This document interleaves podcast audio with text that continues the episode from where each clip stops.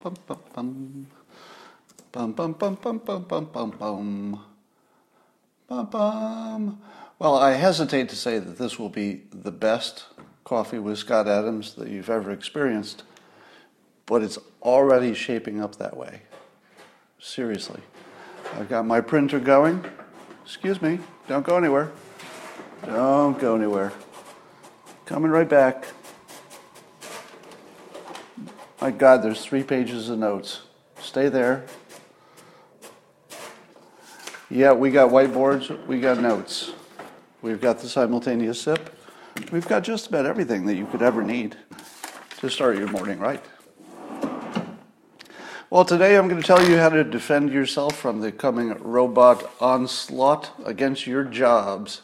Yes, I will. I'll talk to you about the poorly educated, We'll talk about Biden and hydroxychloroquine and all kinds of fun things, but first, we need the simultaneous sip.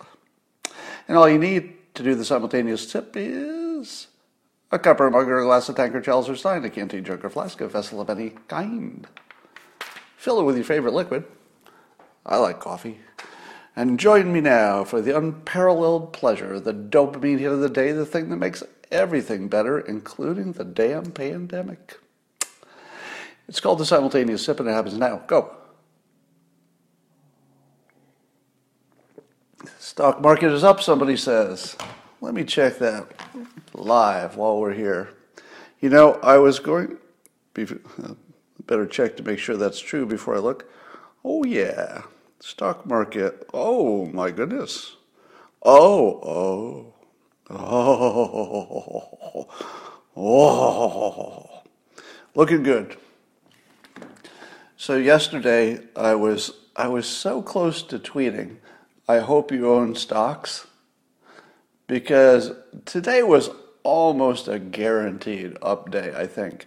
Because what happened is people took off their masks, they went back to something like life, or at least the vacation version of it, the Memorial Day version. And it felt kind of normal, didn't it? It felt like we can do this it felt like in a few weeks we're going to find out that the spike in infections that we thought in the, the worst case scenario maybe didn't happen. Could be because it's warmer, could be because we're smarter and we're, we know what to do and what not to do. But I felt like this weekend was a turning point, and I felt like the stock market was going to reflect that.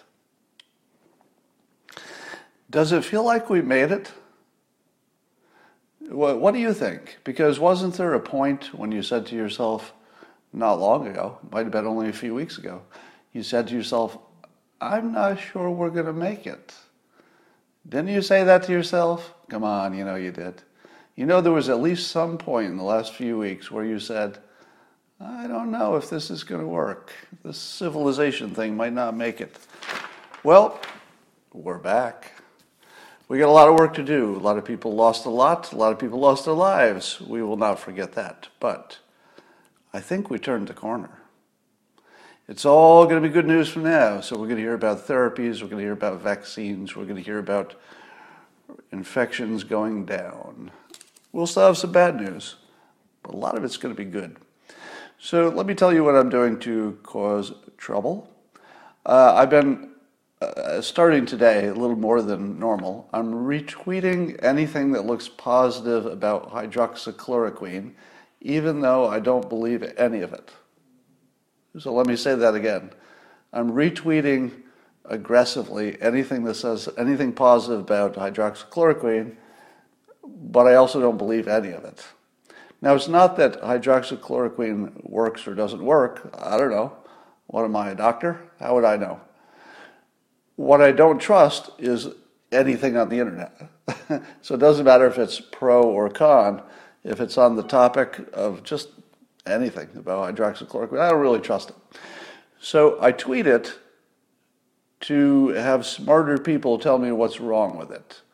And I decided to take a little bit of risk for your benefit. Uh, maybe my benefit too. I don't know. I'm not sure how. I think it's mostly bad for me but maybe for your benefit. And it goes like this I've told you before that having no shame is a superpower, and that's one of my superpowers. I can do things that other people wouldn't do just because it would be embarrassing. so, one of the things I can do that I'm not embarrassed to do, but ordinary people would be, is to retweet sketchy science. And all of the hydroxychloroquine stuff, in my opinion, is very sketchy science. It's sketchy when it says it doesn't work, it's sketchy when it says it does work. Basically, there's not a single frickin' thing that I believe on this topic. But by retweeting it, it creates in people's minds the idea that I believe it's all true and I want the world to take this drug. That is not the case. It's very much not the case. But people will think it's the case if I just retweet this stuff. So I'm retweeting to create a false sense in people's minds that somebody who has a high profile, as I do, thinks that this is good stuff. Now, if I can attract enough idiots, and I think I can, because you know we don't have a shortage of? Idiots. If you can find a strategy in life that requires lots of idiots, well, you've got a strong strategy because you're not going to run out of idiots, right? So any strategy that requires a lot of idiots is automatically a robust strategy. And my strategy is that the idiots should be coming, start to, to come in pretty soon. I would expect that it won't be long before you'll see a major publication print a story in which they throw me under the bus for promoting hydroxychloroquine, which I'm expressly not doing. but I know that I'm creating this situation simply by retweeting it. Now, what I'm trying to do is draw attention to it so I can get the best information. In order to do that, I will embarrass myself in public and be shamed by publications who misinterpret me and, and make me the target of all of all their uh, of all their hatred. So we'll see if this works. Um, along those lines, when I retweet this stuff and I'm looking for people to debunk it or possibly confirm it, but I think mostly it's going to be debunking because it's quote, stuff on the internet, and it's almost always wrong. I'm going to make a, uh, a follow recommendation for you. So here's somebody you should follow on Twitter because whenever I tweet something that looks sketchy, I can almost always depend on this one person to come in and tell me why it doesn't make sense. And I look at it and I go, oh, oh yeah, that makes sense. I'll give you an example. And then if you have something to write this down, get ready. I'll tell you the, I'll tell you when to follow. But uh, I, was, I, tweeted this morning that uh, the UAE, I'm sorry, not the UAE, yeah, the UAE, yeah, the UAE uh, had a very low rate of uh, deaths from coronavirus. They had a very low rate of deaths, like very, very, very low, but also they were using hydroxychloroquine. Now, this is an example of something that I'm going to tweet, which I don't think necessarily is telling me something interesting. I just don't know what's wrong with it. So I need somebody to tell me. So the person that I'm going to recommend in a moment, uh, so get ready to write this down. You really want to follow this account. It's a really good one. Um, comes in and says this, confounder. Demographics. Uh, about 89% of the population of the UAE are expats and immigrants. Close to zero of them will be of risky age. Uh, and I just thought, what? Why didn't I know that? right? I knew there were a lot of ex- expats in the, in, the U, in the UAE, but I didn't really put together that if you're if you're young enough and strong enough to go to another country just to be a, a, a physical worker, you're probably exactly the person who doesn't die from this. You're probably uh, not uh, expats is the wrong word. I think what I the the point is that most of them are migrant workers, mostly migrant workers, and I thought that was a really good observation. So if you were to compare the uh, UAE to any other country, it wouldn't make any sense at all because their population is artificial. Like it's a completely artificial population. So anyway, Yeah, if your pencils are ready, who, here's who you should follow on Twitter Andreas Backhaus. B A C K H A U S. It's probably easier just to Google him, but his uh, Twitter is Andreas Shrugged. Uh, Andreas spelled A N D R E A S. Shrugged, all one word. Shrugged. All right, he's an economics PhD. Now, what have I told you about people who are trained to compare things? Somebody who has a PhD in economics is literally trained to compare things. And sure enough, every time he, he compares things, it looks reasonable to me. I look at it and say, why didn't anybody else do that? Why is he the only one who's comparing things right? Uh, recently, I somebody tweeted something that was also a good analysis of another person, and I thought, hey, why does that make sense? And I checked the profile, and he's he's some top economist at some big bank. I thought, oh, okay, he's actually trained to compare things. And the moment I read his tweet, I could I could detect it. I was like, oh, somebody trained to compare things. He did it right. Sure enough. All right, so that's, that's enough of that.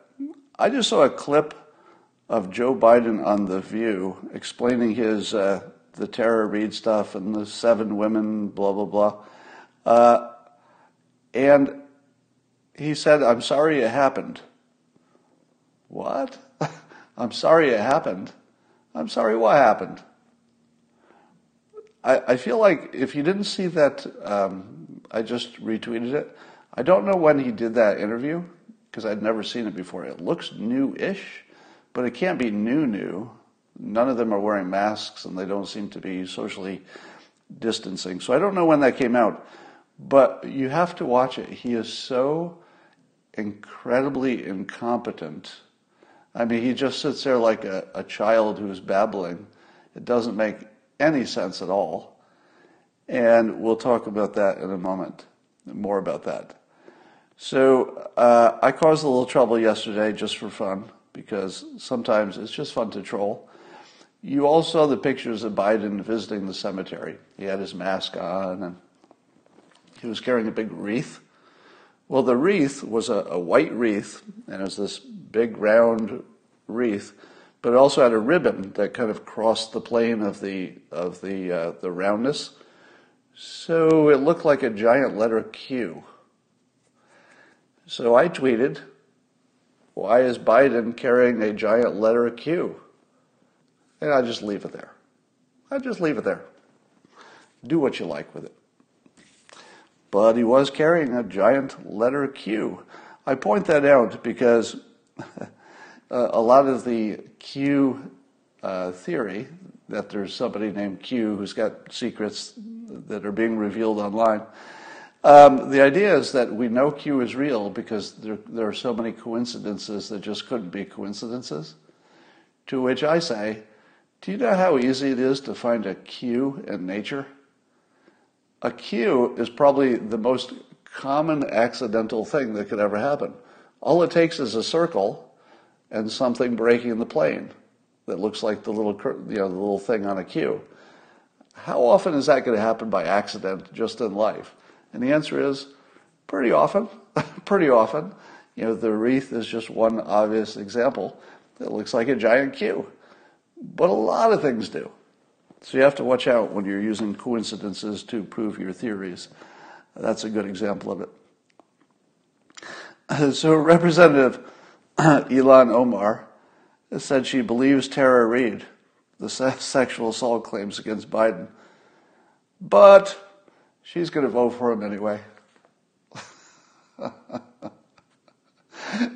How delicious is it that Representative Ilhan Omar believes that, that Joe Biden is a rapist, but she's going to vote for him anyway. And, but, but she softened it a little bit. You know, she softened it by saying that he wasn't her first choice as a candidate. She, you know, she liked uh, Bernie. But uh, it's all right. I'll vote for him anyway. Doesn't it? It just basically makes everything that uh, she's ever said just feel more ridiculous if it wasn't already ridiculous. So there's a little foreshadowing coming. Uh, I, I, don't know how long I'm going to be teased by the question of uh, Biden's pick for vice president, because most of you know that in 2018, I made the prediction that Kamala Harris would be the, the primary, she would win the primary and be the candidate. Now, of course, when she withdrew from the race, most people said, Scott, Scott, Scott, I guess you're wrong. Ha ha ha, you're so wrong. She even withdrew from the race. And then I doubled down. Because it's what I do. if, if, if I can't get in enough trouble naturally, I'll double down. So I doubled down and said, not only will she still get the nomination, but she's going to do it the hard way without running for office. she's going to be, and I said that she would be picked as vice president, and because of Biden's obvious increasing incompetence, that she would come to become the top of the ticket. Now, you have to admit that is the most crazy prediction anybody ever made because it's so specific. I mean, that's really specific, isn't it? It's never happened before. It's very specific. And, and I chose a candidate out of a, a field of, I don't know, however many. There were a lot of choices. So you'd have to admit, if I get this one right, and we don't know yet, I still think it's like a 50 50 chance. I, I, think there's much more chance you'll pick somebody else than maybe other people are thinking. Because there's always a, with the vice presidency, there's always a surprise. But man, are things shaping up that way that it's going to be Kamala Harris. So Liz Peek writes in Fox. So she breaks down, you know, the the latest um, the latest trouble with Biden when he made the comment about you ain't black if you don't vote for Joe Biden. Uh, so there's quite a bit of blowback from that. I guess there were, um, I guess there was a recent op-ed in the Washington Post. So there were seven female black activists that are demanding that Biden pick an African American woman as a running mate, um, basically to make good. You know, that, that now he's stepped in it, and the only way he's going to he's going to uh, be viable is if he does that. Now, uh, okay, so that's one data point that at least some portion of the African American community who are also Democrats are pushing pretty hard for for an African American candidate. Um, even Charles Blow from the New York Times. So now you've got the Washington Post ran an opinion piece, and then the New York Times ran an opinion piece, kind of kind of in the same direction. Saying, and Charles Blow saying that uh, uh, that Biden has misrepresented his relationship with the black community, and uh, basically saying that Biden hasn't been that tremendous to to the black community. So Biden's getting a lot of pushback, and I didn't really expect it. I have to admit that I was wrong about the extent of this. What I thought would happen is that it would just be a news story for three days. the only people who would talk about it would be the people on the right, the Republicans, the conservatives, and the left would just sort of ignore it because they don't think Biden's a racist, so there's nothing to see here. But I was wrong. Because it turns out I had a, a, a, gigantic blind spot. And maybe some of you had it too. And the blind spot was this, which is how it sounded to the black community in this country. And I didn't, you know, you can never really get inside anybody else's head. I always caution you that you can never really understand what anybody else is thinking. This is a really good example. If you had told me that Biden's remark would offend the black Democrats in this country, I would have said, no, they know him. They know he's on their side. They know he has good intentions. If he misspoke, it doesn't mean anything. They're gonna, they're just gonna blow it off. That's what I thought. But here was the blind spot. Somebody says, I told you so, Scott. Anybody who, anybody who told me this is correct. Uh, the blind spot was this. And it was explained by a few different people in, in the media, which is that if you are black, the, the notion that somebody would start distinguishing between who's black, uh, I hate to use this phrase, but black enough because it sounds offensive just even using the phrase. But I was not really keyed into that being a big deal, meaning that I didn't connect it with this story. I, of course, knew that it was a, a thing. I knew it was a big deal in other contexts, but I would never would have connected this story to that. You know, to me, Biden was just making an offhand comment. He wasn't commenting on that. He, he certainly wasn't commenting on who's black enough. It was just a comment. It was just a bad comment. But sure enough, it seems that the black community is taking this, or at least some portion of it. I don't know what percentage, because you never know what percentage. You, you always hear the people who are talking in public. You don't hear everybody. So I don't know what percentage, but I was actually still surprised that the black community turned on Biden at least a little bit because of that comment. Because apparently that's that's a little extra, a little extra bothersome, and I wouldn't have seen that coming at all. That was completely invisible to me. So, um, for those of you who say, Scott, Scott, Scott, why don't you ever admit when you're wrong? Why can you never admit you're wrong? And, and I say all the time, I do it all the time. I wrote a freaking book about how wrong I am. I'm doing it now. So at least just take a note of it. Please. Take a note of it. Because the next time you're mad at me because you say, you never, you never say you're wrong, just remember this one. There are plenty of other examples. All right, here's the other Kamala Harris tidbit. Uh, so Biden has just hired uh, Cesar Chavez's granddaughter to be uh, an aide. Let's say I don't know what kind of aide, but a, a top aide. And coincidentally, she happened to be Kamala Harris's aide. Huh. So, of all the people in the world that Joe Biden could pick to have one of his top political campaign aides, the person he picks is one of Kamala Harris's ex top aides. Huh. It's almost as if one could imagine, just hypothetically, purely speculating here, that Kamala Harris is already running the campaign. Am I wrong?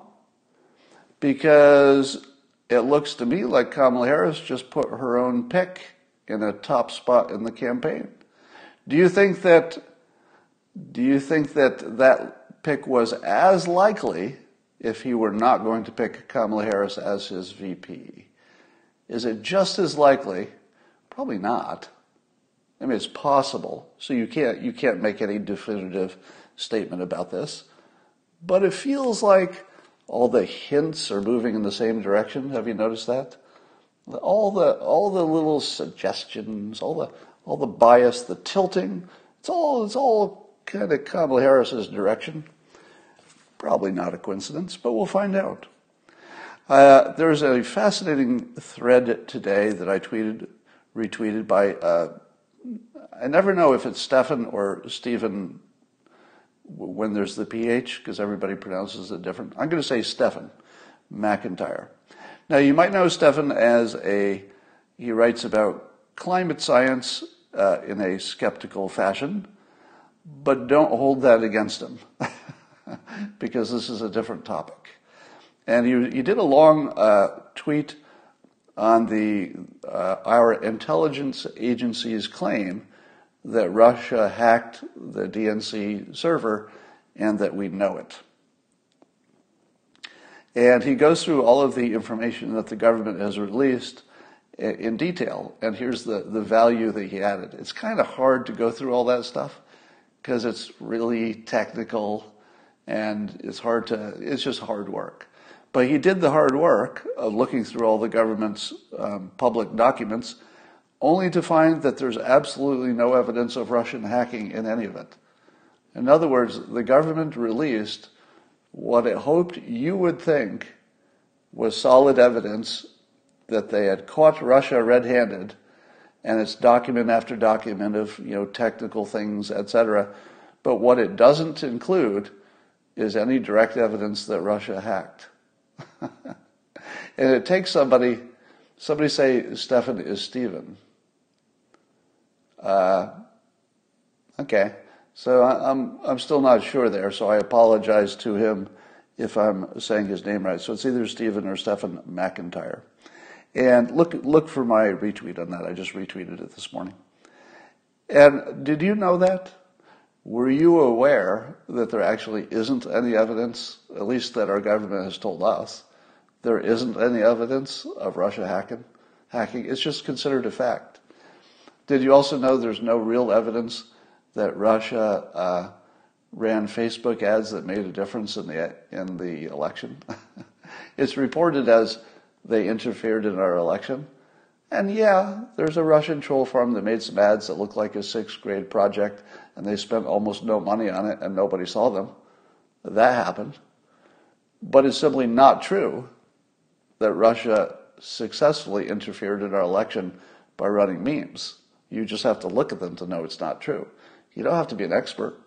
Just look at the ad budget, which was trivial, and then look at the memes, and you can just look at them and say, oh, this doesn't make any difference.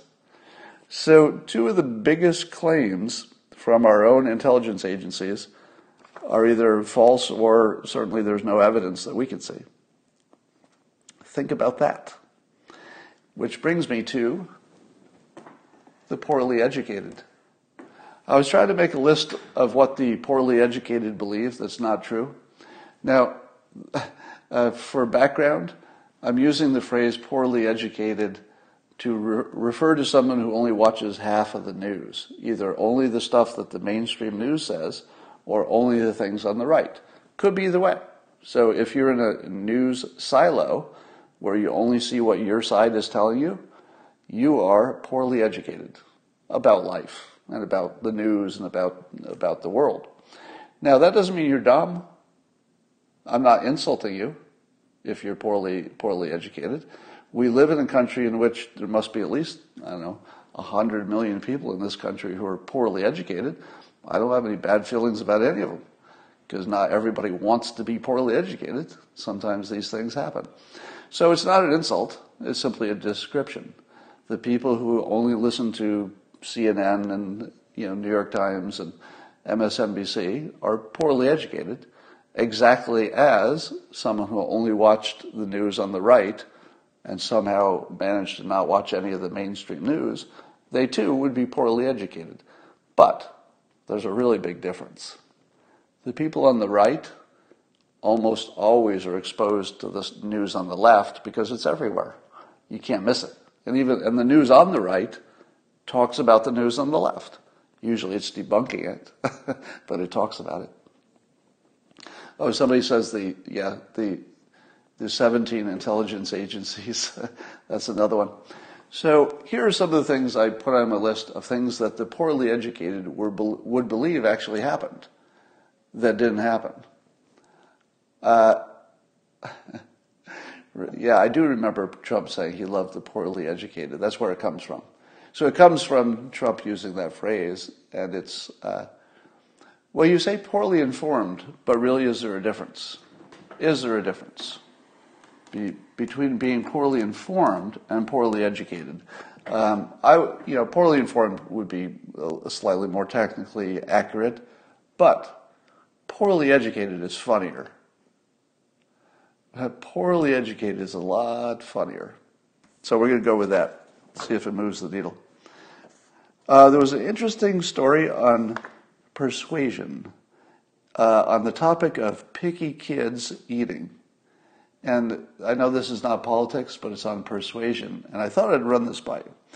And so there's some experts saying that, I think this was on CNN's site, um, that if you have a picky eater and you're trying to make your, your kid who's a picky eater, if you're trying to force them to eat more different foods, that you're probably actually persuading them to be more picky.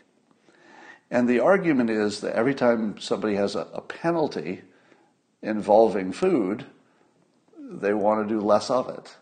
Now, that's true in every domain. If you give somebody a penalty or a reward for any behavior, over time, the, the penalty ones will make you do less of it, the, the rewards will make you do more of uh, an activity. There's not really many ways to be an exception to that. That's one of the rules of life that's very dependable. If you reward something, you're going to get more of it. So, in this, this question of the picky eaters, the experts have some suggestions which I don't know if this would work because I've experienced picky eaters in my life, you know, kids, stepkids. And the idea is that you just provide them with healthy food and then let them do whatever they want. And, and now you say to yourself, wait a minute, I've seen a picky eater as a kid. If I provide them a plate of healthy food, they just won't eat it. They just won't. So what do you do? Do you starve your kid? Well, I guess the technique goes like this. You give them their healthy food, but you might also have something on it that's you know, mac and cheese or basically the one thing the kid is going to eat. Chicken nuggets, mac and cheese, grapes, Cheerios. Basically, all picky eaters just eat those those things. Cheese, and and here's what they found. And this this was the part that I found the most interesting. That you have to expose a kid at least 12 times to a, a new unfamiliar food before the kid will even really consider eating it if they're a picky eater. And when they talk about exposing the kid to it, they mean literally just putting it on the plate, not telling them they have to eat it, not penalizing them, not making them stay at the table, just put it on the plate. In other words, get them actually just comfortable being around it. now you'd say to yourself, how in the world is that going to make a picky eater eat that food? But you, you can't underestimate how much of a copying species we are. So the second part of that is that the adults eat the food. So let's say you're trying to get your kid to eat broccoli. Kids actually usually like broccoli, but let's, let's say that's the food. If you just put the broccoli on their plate and let them ignore it, don't give them a penalty, because it's the penalty that makes things worse. You just let it happen. Then you have your own broccoli, and you're sitting at the same t- table, and you're like, mmm, love my broccoli. Can I have another helping of broccoli? And you just let it go. And, you know, it might be 12 times before the kid has his first bite of broccoli. Maybe you suggest it. If they don't want it, they don't have it. But that's the idea. Do you think that would work? Somebody said you are not a parent yes, I am a parent. I, I, did raise two stepkids, and they were both picky eaters. So believe me, this is a topic I know a lot about from parenting. Um, and so, so I just put this out here. I'm not sure that I'm buying the story that this would work, but I think that that there's enough um, good persuasion thinking in it that is worth reporting. So the so the, the takeaways here is that people are copiers and, and the kids will eventually copy their parents. You just can't push it. And that simply exposing them to it and letting them find their own way, they'll get there. I don't know. That it doesn't match with my experience to assume that the kids would ever get there. My my experience says that they're just never going to get there, but could be wrong. All right. Um, does it seem to you that there are a lot of Karen stories lately? And I'm trying to figure out if they've always been there or if there's something happening. I feel as if all the stories are about some kind of a, a, woman of a certain age who's usually a white woman. Does she have to be a white woman to be a Karen? And I don't even know how much of an insult it is to call anybody a Karen these days. It's, is it is is that uh, forbidden now? I don't even know if it's bad anymore. But the idea is that Karen is a hypothetical person who's always complaining to the manager, and it feels like there's just a lot of that going on now, right? You, most of you saw the story about the woman who called the police because there was quote an African American man uh, taking pictures of her illegally letting her dog off a leash. And while she's complaining, she's choking her dog on the leash. Apparently, she lost her dog. It got taken away from her and her job. She got fired. Because she actually was on film while this gentleman was filming her, because he'd complained about her dog being off leash, which was a perfectly legitimate complaint, apparently. And he was just, he was there as a bird watcher. He was just there to watch birds. And, uh, and he complained, and, and she says, I'm going to call the police and tell them there's an African American man who's, I don't know, taking, filming me or threatening me or something. And I'm thinking, she was on camera. His camera was actually running, quite obviously. She knew she was being filmed, and she said to an African American man, I'm going to call the police and tell them an African American man is, I forget what she said, filming me or threatening me or something. And I'm thinking, what was the African American part of that? well, why was that important to the story? Well, why did you need to throw that in there, Karen? So, of course, that's what got her fired. Um, and then I see that there's Kara Kara, K A R A, Swisher, writes in the New York Times that uh, Twitter needs to, quote, Twitter must cleanse the Trump stain. Now, probably Kara did not write that headline. That's probably the New York Times put a headline on it for her.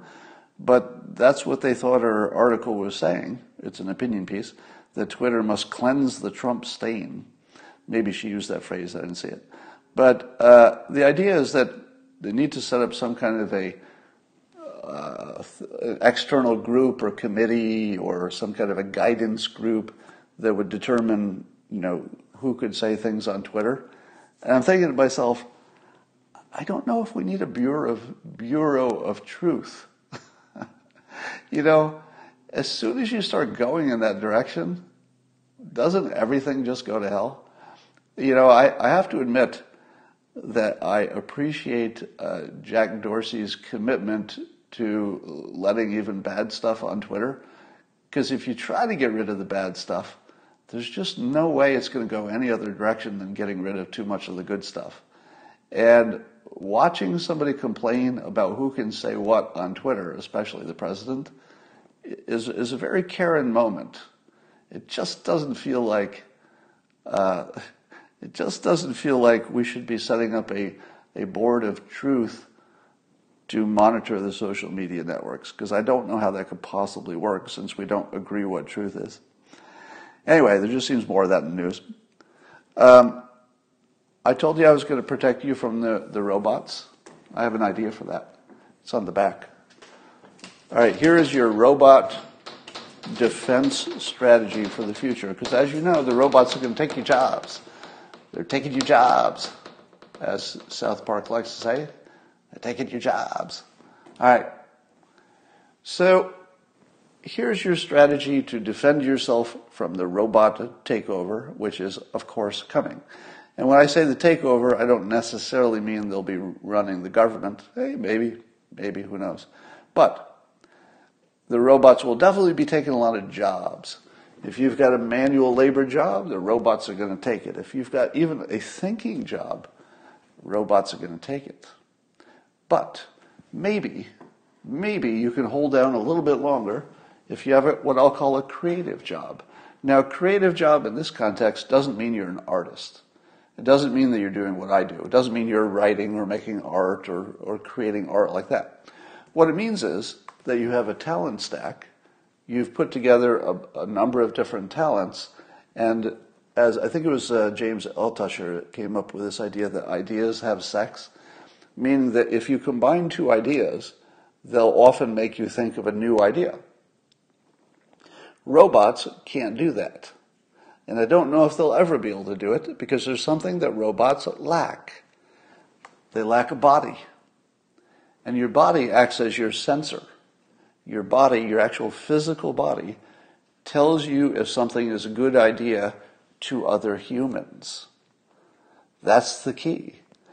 I have a better sense of what another human being would like, even though I'm wrong lots of times. I have a way better sense than a robot would. A robot doesn't know what other people are going to like if they've never seen it before. So I can do this, and this is something a robot can't do. I can say, hey, I've got some um, experience in economics, and I've got some experience in photography. I'm just going to pick two random things. And I've noticed in the field of economics and the field of photography, there's something that they both do that makes me think of a new idea. something that's not in economics and not in photography. It's sort of a merger of those two ideas, and now I have a new idea. How do I know my new idea is worth pursuing? Because I can feel it. That, that's the suggestion that I make for all creators. If you're coming up with ideas and you're cycling through ideas, see how it feels. Because if people don't feel your idea, first of all, if you don't feel it, nobody else is going to feel it. So if people don't feel it, they're not going to act on it. Those are the ones that matter. Robots don't have bodies, and they're not, they're not going to be able to feel a good idea.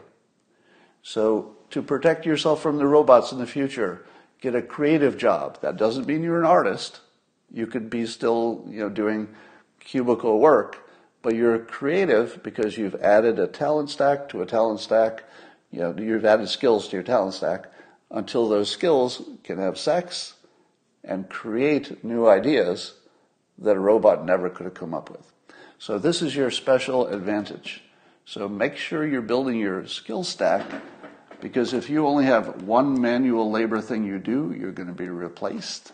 If you have even a thinking job that's just one, you know, one domain, all I do is think about, let's say, uh, insurance actuarial risk. That's all I think about. Uh, computer's going to do that someday. Your computer's going to do that. So uh, I would also say that uh, any kind of technology, engineering, development job is a creative job. Because if you do a startup, for example, you're usually combining ideas from different places to, to come up with your idea. All right. Um, planning is creative. That's true. Planning is a creative process. Um, all right, I'm just looking at your comments here. Somebody says that robot Karens will, will come up. Uh, somebody says, send Christina my love and hope she has an awesome day. Well, I'll send her my love. All right. Uh, but, but I'll do that. Uh, robots are already writing top 40 music. No, not really. Not really. I don't believe we've seen a uh, top 10 or a top 40 hit from a computer or an algorithm. So I'd say not really. Did I do a drawing lesson? I have not done a drawing lesson, but I will. Um, who fixes the robots if they break? Other robots. Other robots could fix robots that break if they're just fixing an existing model. What other robots might not be able to do is invent a better robot. They might not be able to do that. All right, that's all I got for now. I will talk to you, you know when, tonight.